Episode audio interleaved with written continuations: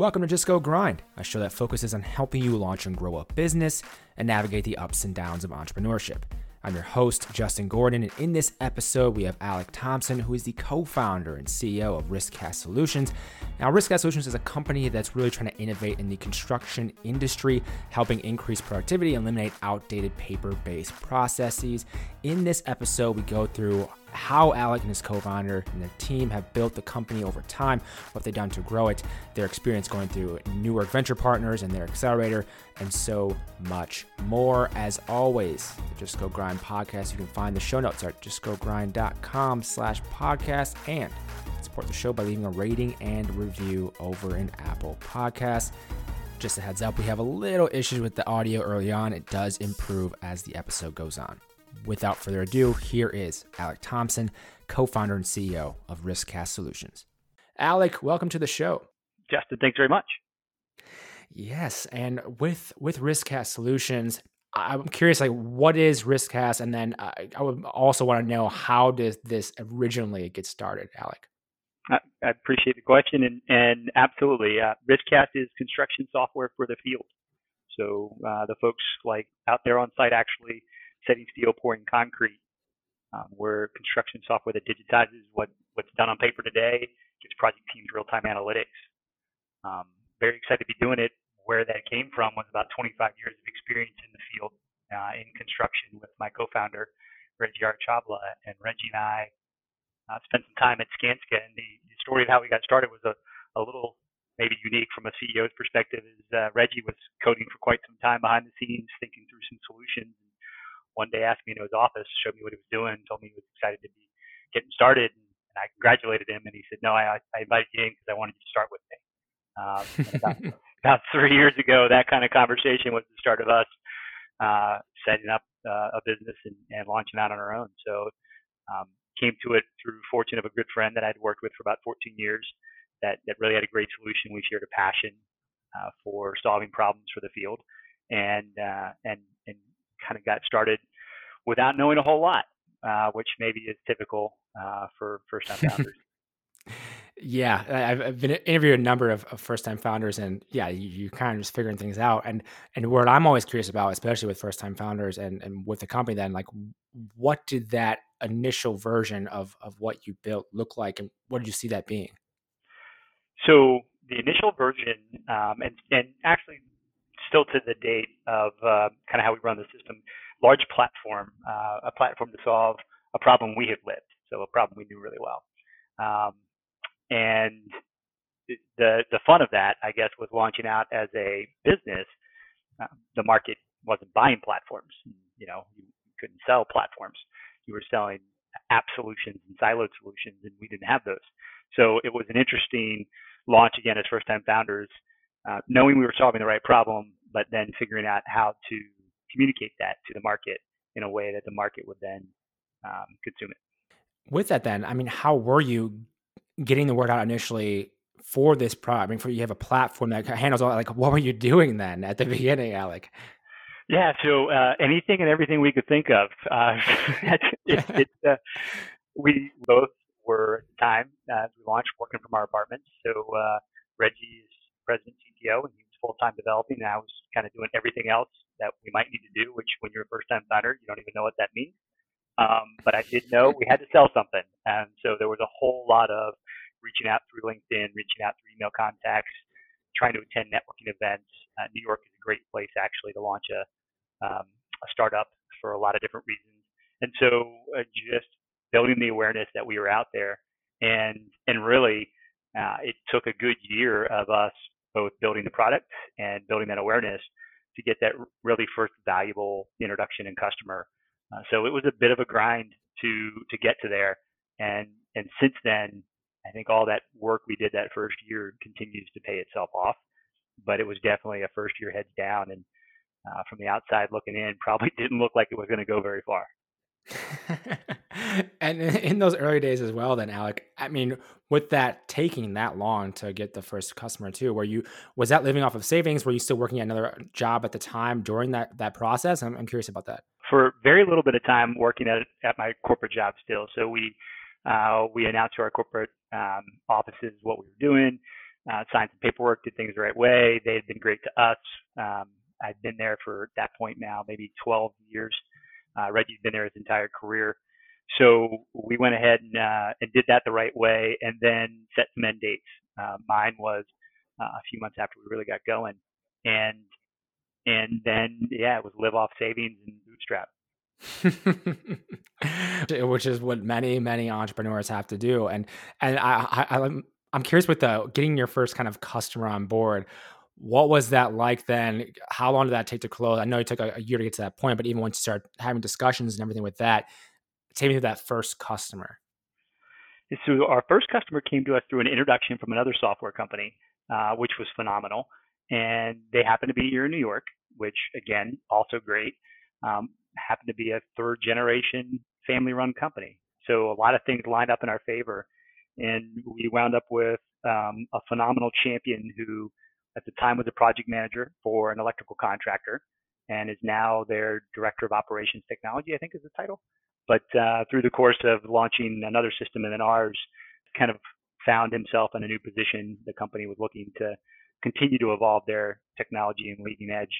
So that journey, I guess, you know, bootstrapping to that point, finding that first customer, and then we get to that negotiations table with that first customer, and that's an uncomfortable place to be when you bootstrapped yourself to a thin razor's edge. Um, but we also knew it was important to be independent and it was important to be a good vendor for them as well as um, as well as manage a business properly. So we we made some hard decisions on our side and and did some financing on our end behind the scenes.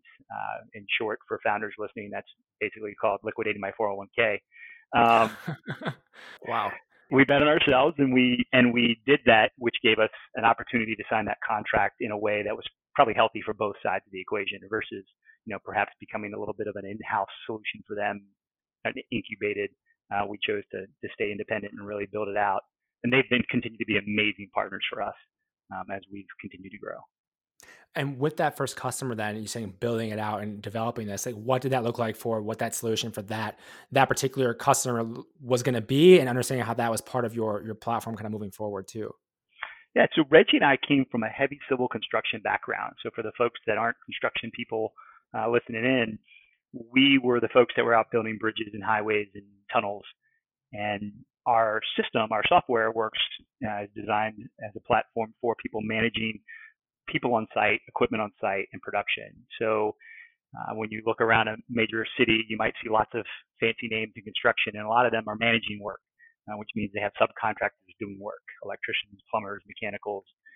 Um, Reggie and I were actually those people doing the work, and we designed a platform for a contractor like ourselves. What we realized was this market, this electrical contractor, was a great example. Um, this market for these specialty trade contractors was actually our bigger market. And this first contractor taught us a lot of things about the needs of a specialty trade versus the needs of the heavy civil we came from. Um, what was um, great on our side was Reggie's vision of the architecture of the product being as big as it is.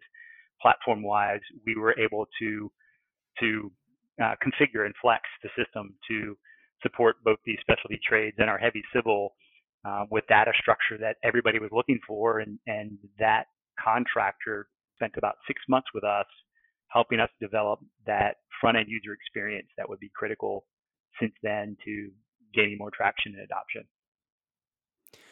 To that point of the developer, how did you go about acquiring, not acquiring, but necessarily, but like working within the tech talent to build this out to understand what you you want to develop with this? Because that, that can be such a difficult part of any company building out the tech side of it. I mean, how did you go about that, Alec?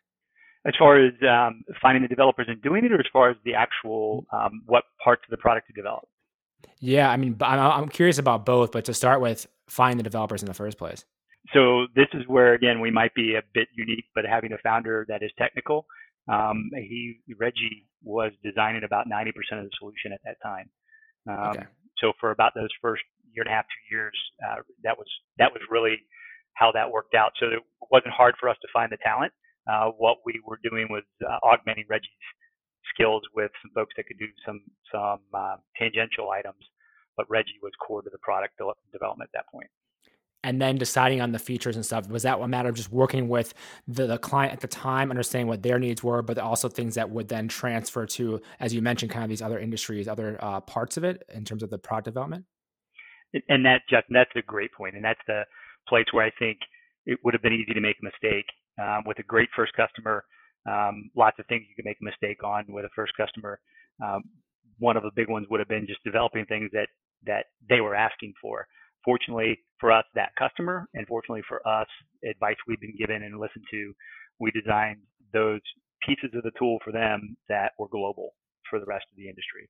And so as we developed pieces for that customer, they were able to be put into the platform and used by others uh, for the most part. So occasionally we do something a, a bit more custom, but about 90% has been developed from that relationship has been something we could use in a global global sense. That's a, that's a huge piece of it. I mean, I'm just thinking of other companies and how you can, especially early on, when you're really just trying to do anything you can to get the first customers, and right. you're just like, we'll just we'll make it work for them because we need the money to pull this off. But then you're kind of effed later on for stuff you want to build. Hundred percent correct, and and fortunately they were aware of that. Um, they had taken a journey with another software company, and they were aware that that could be a, a problem and yeah. so timing again, very fortuitous for us. That's great. And one thing I want to talk about too is the, the, business model. So take me through as a, as a platform here. What was the business model behind what this was going to be, your, your pricing structure, that type of thing? I'm, I'm curious about that too. Uh, so this is this is one of those places where if you're a founder, uh, don't fall in love with anything specific because it'll change. Um, mm-hmm. So we had a pricing model based on our experience of on construction sites. Um, we kind of had done the backwards math of a large project has about this many people and what's the support need and you know yada yada. And we've done the math and said for project projects of these different sizes, here's the different prices, and we basically priced it up as a tiered system uh, based on revenue. So whether it was a large project like here in New York, LaGuardia, out in uh, California, LAX um, has lots of projects. That one of these mega jobs um, where they fell in the tier versus say a small mechanical contractor that might do $10 million of business a year. Um, and that's how we priced it out initially. Um, we've iterated two or three times since then, and we have settled into what we think is a really nice pricing model for our industry, which is usage based, so everybody can justify why it costs what it costs, but then an annual price. So we use a calculator to kind of come up with a with the math for a 12 month contract, and then we sign a 12 month contract. And if based on usage they go over, you know, we're pretty forgiving. We're in the SaaS model of things um, we're we're not you know you know an extra five people doesn't change our support model really. So uh, for the moment, that seems to be working really well, and our industry finds it very attractive. But it did take us a few iterations to land there. Yeah, and pricing is so difficult to get right because there's no quote unquote right answer, and it is a lot of of testing uh, on that point as well. Um, iteration along the way, uh, how did you go about that? Was it just like as you get a, a new customer come in, you're, you're playing with pricing. As, like, how did you go about kind of testing that side of things out? Yeah, so every every new customer is a new opportunity to try to get it right, right? Um, so each new customer, we would uh, this is what we said we were going to do, and we launch it. You know, we set it out there, and we hear the feedback and and make adjustments with them. And what it came down to was us getting about the right dollar figure felt right for the size of the company, and then we and then we used our system, which tracks headcount, to put that calculator together by saying, all right, everybody's feeling comfortable at these dollars. Let's build a usage model so everybody can understand why we have this dollar. Um, and I think a big part, at least for our industry, is understanding why are we paying this much or why are we paying this little? Um, how are we competing with apps versus we're a platform? And being able to show the usage allows people to understand the math and I think um, in a platform sale, an enterprise type system, understanding the math is valuable for them selling themselves, right? Them buying the tool versus just a big number on a contract. And everybody always then wants to know why is it that number? yeah, like why that particular number? It could be many different numbers. yeah, they they all know we're a startup, sure, right? They you know they they know they we can throw darts on the wall if we really wanted to, right? Yeah, Exactly, and, and, it's funny. I mean, a lot of the the pricing, especially for for startups, I mean, a, a, lot of it can be arbitrary. I mean, completely arbitrary. especially mm-hmm. in the beginning. You have no idea. You're like you're just testing things out, and you're just saying, okay, well, we got a customer at this point, but uh, you know, I talked to someone recently on the show who mentioned like their customers were basically telling them like you should double the price. and he's like, wait, what? and it's like, yeah, your thing is too valuable. Like we think we don't, it's almost like you build more trust with having sometimes a, a more pricier product because it's that trust of built of like, oh, okay, this is legit, this is premium. So there's so much to be said about pricing. You're Justin, you're right, and and I I've been told numerous times we used to offer a free pilot. Stop. Don't offer free pilots. No, no such thing on our, you know, uh, have a paid pilot. No matter what that means, have a paid pilot uh, for so many different reasons. Uh, but from a customer's perspective, they, they put value on it as as their people try the system. They have some value because they know there's some skin in the game. Um, yeah. It, interesting. We were perfectly happy to give it away as a pilot to get them hooked um, you know, our pilots have, have all but one been successful. So we were like, yeah, it's, it's a great idea. When they said charge for them, we felt a little bad about doing that, doing that, but we've sold more pilots because of it uh, versus them being free. Yeah, and and as you've grown with RiskCast, I mean, at what point did you decide we want to raise some funding? Because uh, I know you raised like a six hundred thousand dollar pre seed funding round from Newark Venture Partners how did you get to that point of like, okay, now we need to raise funding? I think this is the these are the fun stories to tell as you become successful. Um, we're not we're not successful in the stretch that I would tell all the fun stories, but I'll at least say this: uh, you, you, know, you need to raise money because you need to eat. Um, and, and, that. and we were we were kind of there, um, but you can't look that way either. Um, I'm sure uh, we've joked about it now with Newark Venture Partners since then. Uh, that they found us when we were uh, basically scraping the barrel uh, for for whatever we could. Um, but we didn't present ourselves that way, and, and, we presented ourselves as a viable business, whether we had enough money for the next week or the next month. Um, and they were part of helping us get to that next stretch. Uh, and again, weren't probably aware of it at the time, how close that was. Um, so that that's a truth. Um, yeah. But at the same time, we also didn't want to raise a, a huge round of funding. We consciously knew we wanted to build some traction. Lots of construction tech is out there. It's a very hot space. Lots of people taking funding. Not a not a wrong thing to do. Everybody has a path, but our path was purposefully towards um, a profitable sale. Since we were an enterprise product, we could sell it at a larger dollar. We felt if we did it right. Um, so Newark Venture Partners helped us get started with that funding um, with a bit of uh, seed during their uh, lab program, so just a small amount of funding for their lab, and then yep. during their lab developed some private interest. Um, they went to work for us. Really weren't going to raise money uh, at that moment. They went to work for us, and and I can't plug them highly enough as a as an organization. Not only their lab program, uh, a bit different than a lot of the accelerators that we did look at and didn't apply to, and then their their continued on past their um, efforts with us. But through that, we wound up with that that pre-seed fund, pre-seed round, and in August, um, so a, a, year ago, closed that. Uh, now with COVID, um, had we not raised that funding, we would have been in in a in a pinch. Yeah, it, it's it's really curious. I'm thinking right now. I think it was I want to say Reid Hoffman. Someone I think it was him. He was saying something about like raising as much money as you can when you can because you never know when you'll need it and then like you can't have it then then it's like well then you're sol and so it, it, there's a fine line there though between okay we're going to be smart about how much we raise when we raise because you don't want you also don't want to raise too much where you get inflated and then you get lazy as well in some ways uh, which can be detrimental. But at the same time like if you're capable of raising it though something happens like oh i don't know a global pandemic uh, well, you're well positioned you're well positioned for that. And you know we don't always think there's going to be that like we like to think knock on wood it's a once in a generational thing to have that but we, you also don't know as a business. So it, I'm glad it worked out in that way for you guys, but it's just something for entrepreneurs to think about. Uh, there's so many ways to go about it. And one thing I want to go back to with that that you mentioned as well was the Newark Venture Partners, their lab program.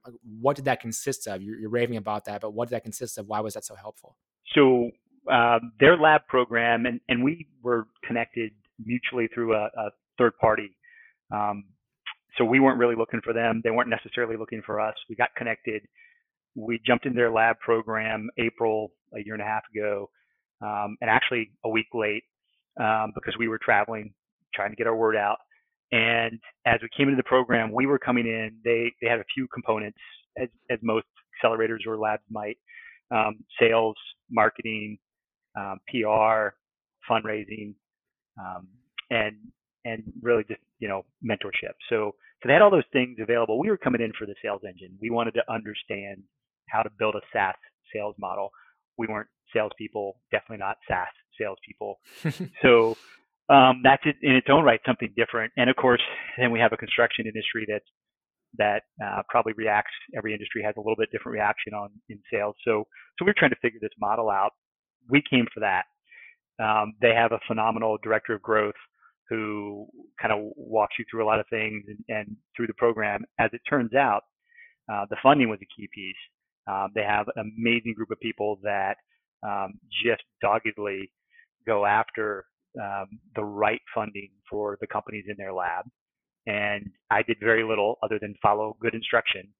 Um, and here we are with, you know, several hundred thousand dollars of funding, um, actually through VCs and less private, a little bit of private money, but through Newark Venture Partners and Scopus Ventures out in LA. Those that came about from NVP. The other piece with NVP that that has been um, I don't know if it's unique to accelerators, but I'll I'll think it is based on the fact that we cohabitate. So NVP has their offices in Newark, New Jersey. It's a co-lab type space or a co-work type space. We were in there during our lab program. They're at the end of the, the corridor, if you will, or the, the, the floor in a cubby of desks, all open.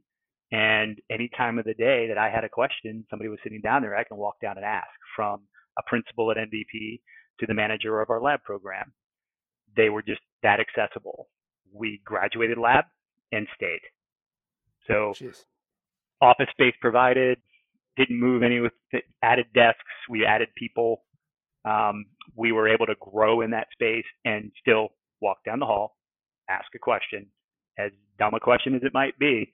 Um, and you can sit and have that conversation as to why did you ask that dumb question? Um, but it's a great dumb question and they were phenomenal mentors and have been and continue to be. Um, we we still lean on the director of growth. We've now contracted um, him for some work. We've contracted their PR person who has been doing phenomenal for us. So um, we didn't join for network. We didn't join for get us business.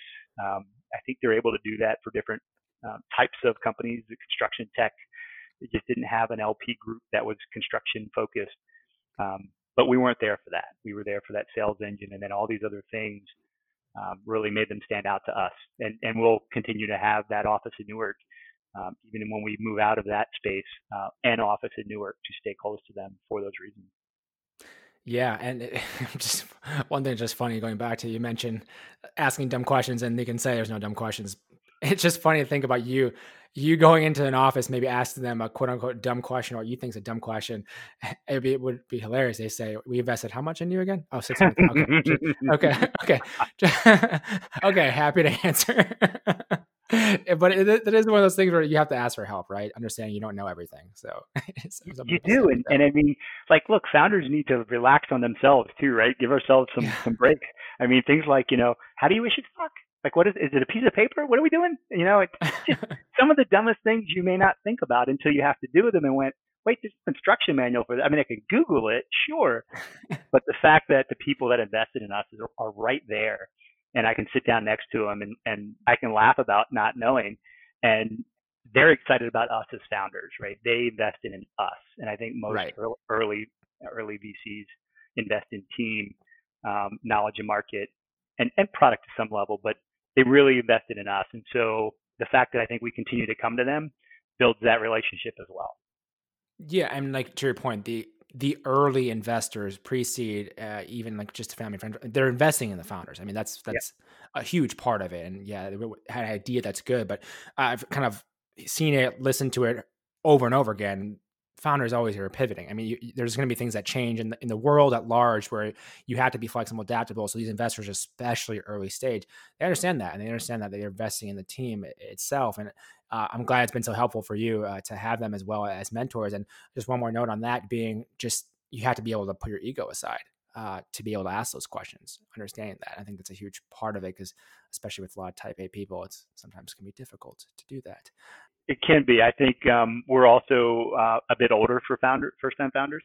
Um, yeah. And and I'm not going to say that means I have less of an ego. I probably have, you know, for that I probably built up more of an ego, but I've also probably had more more humbling experiences in my life um, sure. than I did when I was 25. You know, at 48, yeah, I've had plenty of humbling experiences.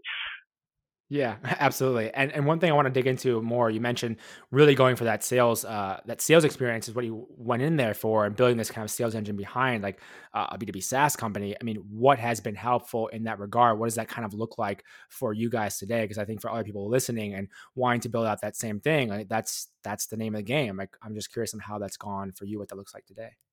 Yeah, the NVP program, as far as the sales engine goes, actually included an intern as a BDR.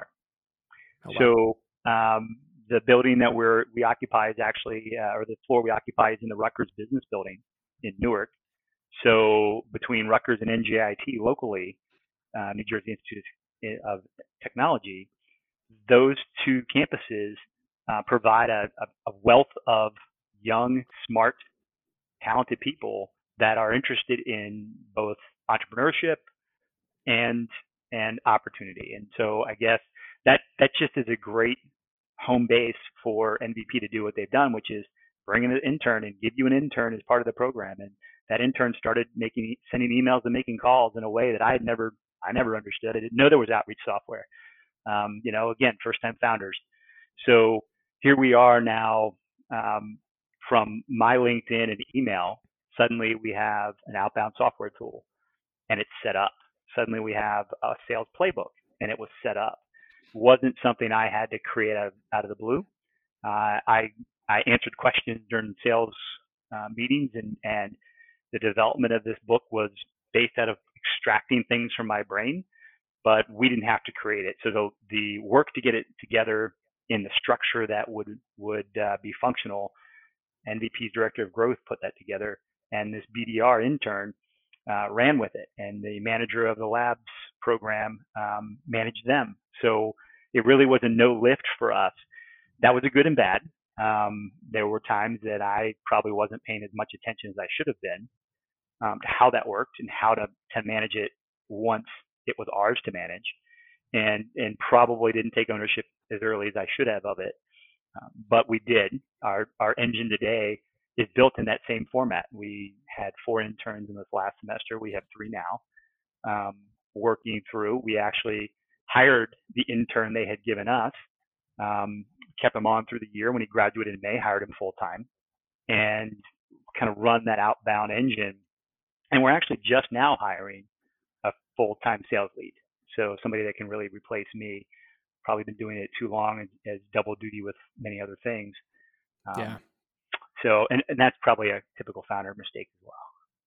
I mean, that's a, a key component of it is, is, hiring the right people and the right team around you to allow you to do what you need to do best and what kind of your your specialty focus on or, or made for just based on your skill set. And um, on that point too, then I mean, how how have you set up the kind of the intern outreach program and even just more broadly building your team along the way with RiskCast?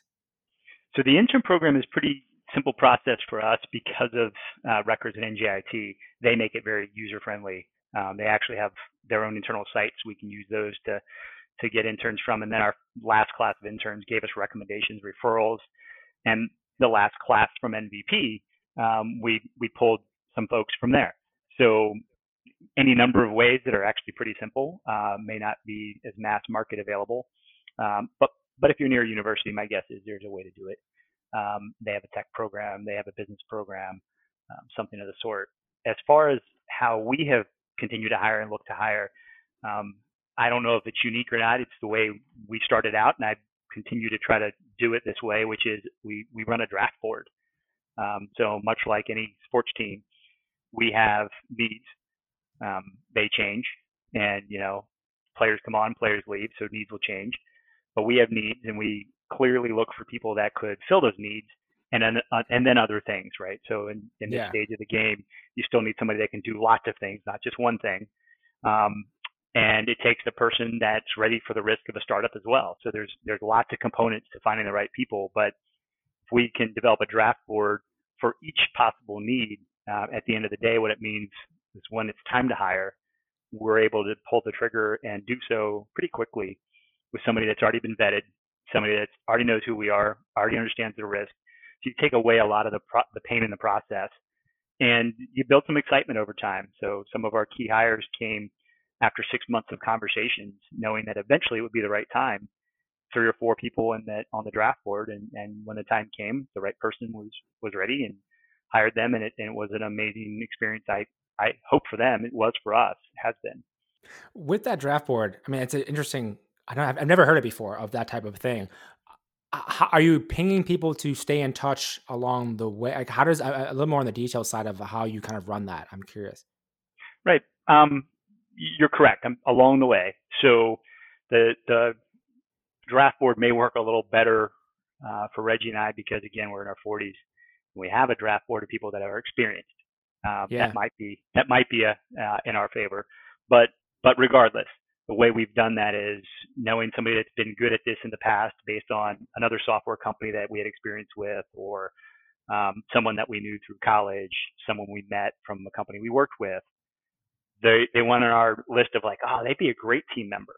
And uh, what do they do? Do they fit in anything we need? Oh, they do. Let's let's let's reach out to them. Let's just talk. Let's just have a conversation and and and broach the subject and see what happens. And the ones that were interested in staying in touch, I've kept a regular cadence with. And in that regular regular cadence, they hear our growth, they watch us, they start to follow along. And then by the time it's ready for us to pull a trigger, they know if they really want to jump in to the, the chaos that can be a startup, the risk that can be a startup, um, but the excitement that can be a startup. Along the way, in the last three years, understanding you're building this this software to help out in, in the construction industry, and there are other players in this market. And how do you view competition? What's been your approach uh, to that? Um, initial approach, uh, I have to admit, I probably paid too much attention. Um, we were building a platform, we had a solution, we were very interested in understanding how our competition was selling.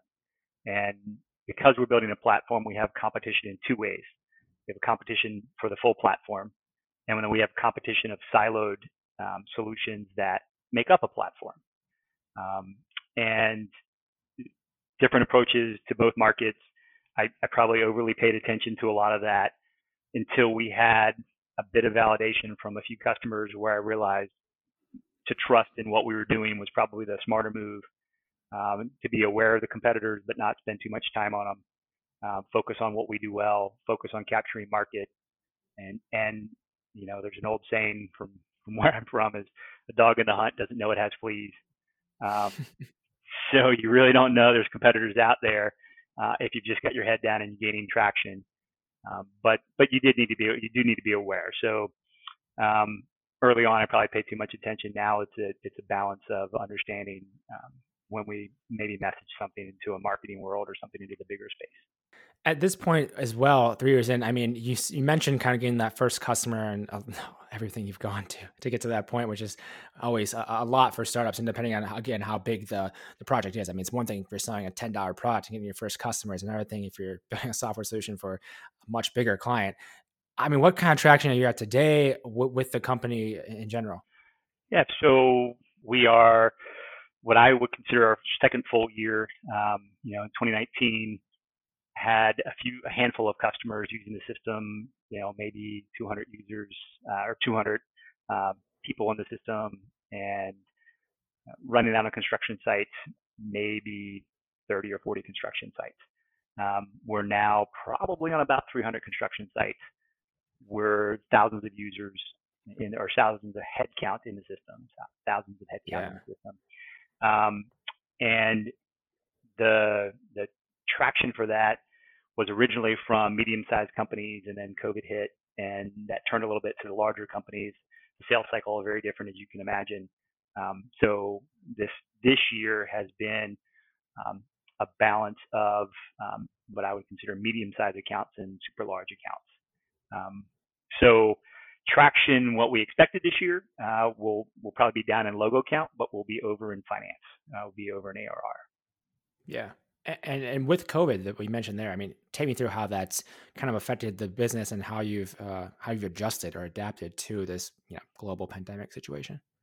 Yeah, right. As you said earlier, uh, you know, you never know what's going to come, and um, we had a solid plan and had raised money with a solid plan. Um, solid plan was was mid-sized businesses and, and really gaining some traction with numbers of customers. And COVID hit, and that sector of the market probably a little bit more on pause than others because they're they're trying to figure out their forecasts for themselves and how do they do things. What happened during COVID was um, unique to everybody, but we we seem to see that the larger customers have taken an opportunity of slowdown to build foundations back up, uh, improve processes, improve systems. Um, from our perspective, again, from where I'm from, this analogy worked well. Depends on what you follow sports wise, but it, it's a pace lap in NASCAR. Um, so here we are in the middle of a race. Everybody's normally hair on fire. And suddenly everybody's into the pits trying to do work on their car. So these large companies that have backlog, large construction companies that are providing infrastructure. So everybody hears about infrastructure still as one of the ways to recover from the pandemic. Um, these companies have backlog today. They expect more. They're now shoring up while they have time. Their projects are moving a little slower today still, but they're they're all going. So they're doing things like, you know, do we have the right you know structure for people? Do we have the right processes? Do we have systems yeah. to support our processes? That's having them look more actively than they would in the past when they they were really hair on fire still. And then looking to the future, and it's hard to predict clearly with with the current situation we're in right now, but understanding like what is the kind of big vision for RiskCast? I know there's a lot more you want to do with it. What's the big vision for you guys? At RiskCast is exciting for Reggie and I now to see over the first couple horizons. RiskCast was designed as a job cost tool, and really the name RiskCast comes from forecasting all levels of risk on a construction project we're excited to see enough over the horizon now to know that we're we can see that next layer. Um, RiskCast is really hitting, um, or RiskCast market is really an underserved market by most of construction tech.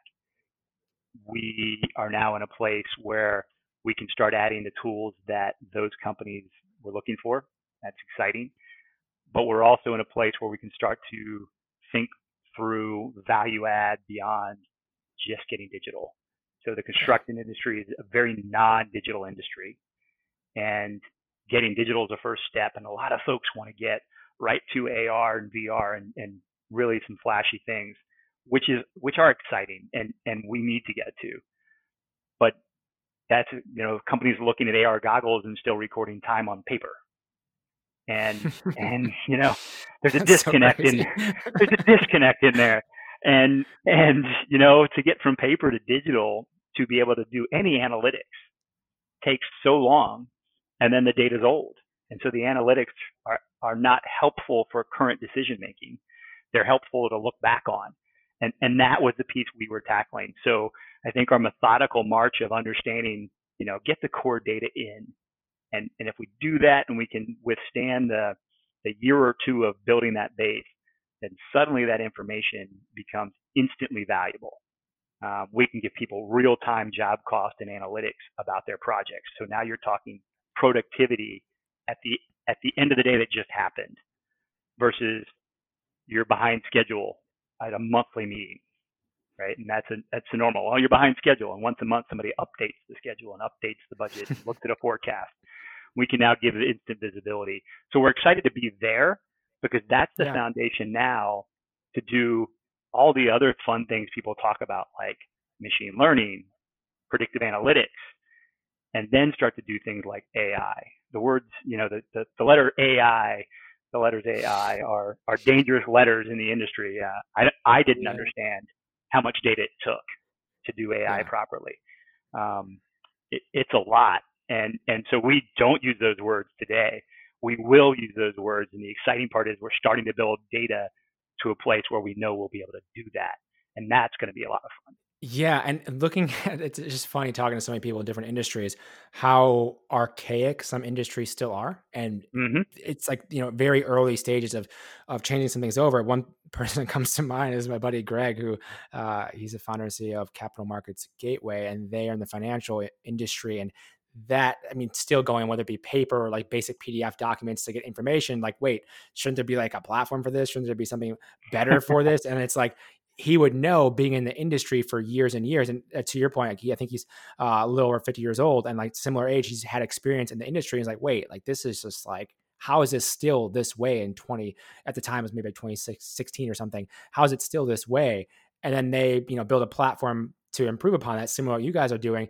And they just finished their like series B in funding and they have some of the biggest financial companies in the world on board so you describe what could be a lot of exciting, a lot of excitement for us in the near future. Yes, exactly. Yeah, I see the exactly, parallels for sure. it's opportunity when you have these industries that are the same for so long, but you have people like yourself who have industry experience, understand it, and then can adapt along the way to then to build technology into it. And yeah, like you said, AI and everything is going to really change how many industries operate, but the data side, man, you need a lot of data to really train that AI as well. You do, and and I, I think you know in an industry like ours, if you're not from it, uh, a fun way to see how archaic it may be, as impressive as a construction site is when you look at one, a LaGuardia, an LAX, um, you know, whatever the, the fancy project is in the city that you might live in. But just walk up to a normal construction project here in Manhattan. They're on every corner. Stand and watch and and for every four or five people that are working there's somebody that with a field book like a book a notebook a piece of paper and a pen yeah. writing stuff down. And all that information um, should get back to a system. Typically it doesn't. Enough gets back yeah. to a system to make payroll. Everything else is stuck in that book. Um, how do you improve if that's the way you're working? And and it was just some patience knowing that if we did that the the instant wins were there but yeah, but that's some patience. And I think in this current day and age of startups, uh, there's a lot of want to rush to the next um, major disruption. Uh, by no stretch are we disrupting a market today, but we are yeah. putting the data in place that will enable real change. One of the things you just mentioned there around it being kind of the data being stuck in notebooks and and these kind of sources that you can't then leverage it's actually that's almost exactly how I think about running Just Go Grind, the podcast. I feel like all this knowledge, these insights, these stories are stuck in these entrepreneurs' heads who just haven't voiced them yet. But we could all kind of benefit as building companies from, oh, what if we talked to Alec on the show and shared his story and his insights from building this company? Like, he's, uh, there's so many things along the way you learn. And that's literally how I think about running this whole podcast and everything. It's like there's amazing entrepreneurs out there across all levels, across all industries. And these insights and these stories can be so helpful for others. And then that ultimately leads to more progress across every industry. And uh, I think that's just something to take note of with that. And like, kind of, I'm kind of trying to do something similar in that regard. So I love what you mentioned around that and what you're doing in that that space and Justin, let me say thank you for doing it. I did not find your podcast when we were starting. Um, it would have been great if I had, but I accessed to to exactly as you described it, so many resources from existing founders, whether it was yeah. Y Combinator classes online, um, whether it was podcasts that I was recommended to, um, you know, AZ, right? And so there's there's there's all these very um, renowned folks that you can go learn from, but then it's the it's it's really wanting to get the the folks that are still in in the battle, right? Smoke a battle on them that you want yeah. to hear from, and and hearing from more of those people is is how I spent my first year and a half. Um, you know, you could say I was in isolation in an apartment by myself. You know, as, as Reggie and I built it, but what I was doing was surrounding yeah. myself with all the things you're talking about. Um, so thankful that you're doing it because that's how I learned a ton in the first year or two and made some really actually great networking networking connections um, at local events in New York that again like yours were set up for just that purpose. I took access to all of them. Right? There's there's no reason someone can't listen to a podcast and get something from it, and that yeah. one thing could change everything.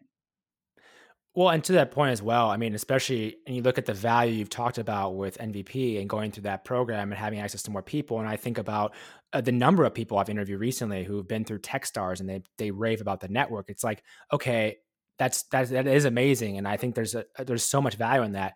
But also, how do you give access to other people who didn't get into Techstars or didn't get into NVP yep. and like still want to build things and how do you start to create that network and start to give them the resources they need and like that's that's kind of what fuels me but I could discuss that for hours and hours so we're not going to dig into that too in depth. What I want to know as well though along the way and being a first time founder were there any particular books whether it be personal or professional that have just been kind of impactful for your life Alec? Wow uh, I'll be remiss and forget so many titles um, I'm, I'm, glad you mentioned that. I have read and now listened to through um, Audible just dozens and dozens of titles in the last three years. But before that, way back when, um, I had a core group of books that I hung on to and read um, from some some real basics. Um, How to Win Friends and Influence People, Dale, Dale Carnegie. Yep. Um, the Power of Positive Thinking, Norman Vincent Peale. I mean, these are some old classics that don't go old. Um, they're tried and true for a reason. Those were phenomenal. Um, so I've leaned on those, I've reread those, and then in the modern era, um, a lot of things that have come out again through podcasts. Um, you know, Rocket Fuel, great book. Um, you know, I, I'd, I'd have to pull up my I'd have to pull up my Audible and send you a list. I mean, it, it is uh, remarkable what we've been through. Um, yeah. But I would say um, I heard many years ago, you know, you are in life based on the books you read and the people you hang around with. Right. So yeah, if, if you want to grow, you know, read some things from some people that are growing, get around some people to your point of the podcast, listen to some people that are growing, right? That's how you're going to get there, even if they're not in your industry. Absolutely. So much to learn from everyone around you. And books are, I've kind of always said, it's the greatest life hack. I mean, to be able to take years of experience potentially uh, siphon down to a few hours of reading or a few hours of listening with Audible. I mean, it just kind of it's kind of insane what you can access and that does evolve that that is what directly impacts your thinking i mean what you're listening to and seeing every day and surrounding yourself with great people and uh, there's so much to be said for that and uh, it's been helpful for me uh, i'm glad to hear it's been helpful for you as well and to wrap things up where can people go to learn more about what you're doing with riskcast and uh, connect with you if they want to as well? Well they can definitely check us out on our website um, riskcast.com check us out on twitter at riskcast um, we have wonderful PR people making sure we're out there these days. Um, Love it. And, you know, and following us through LinkedIn as well. So those are those are three good ways to see what's what's happening with us. Um, we've joined some some alliances recently in the industry. Um, those are getting promoted on all those channels. So so that's a good way to to find us today. Perfect. And I'll be sure to link all of those as well in the show notes at justgogrind.com slash podcast. Alec, thank you so much for taking the time to come on the show today. Justin, I very much appreciate it. It's been, been, been a lot of fun. I look forward to checking out some of your other episodes um, as we've gotten acquainted. Absolutely. Thank you for listening to this episode of Just Go Grind. I really appreciate you taking the time to listen. The Weekly Grind, which is my weekly newsletter, comes out every single Friday. You can find it at justgogrind.com slash newsletter. This is filled with tips, tools, and strategies for growing your business. If you want to know how to launch a business, how to grow it, how to get it off the ground, find employees, all these different things. There's a few tips, tools, and strategies every single week I deliver right to you. justgogrind.com slash newsletter. Check it out. Thank you so much for listening. Talk to you in the next episode.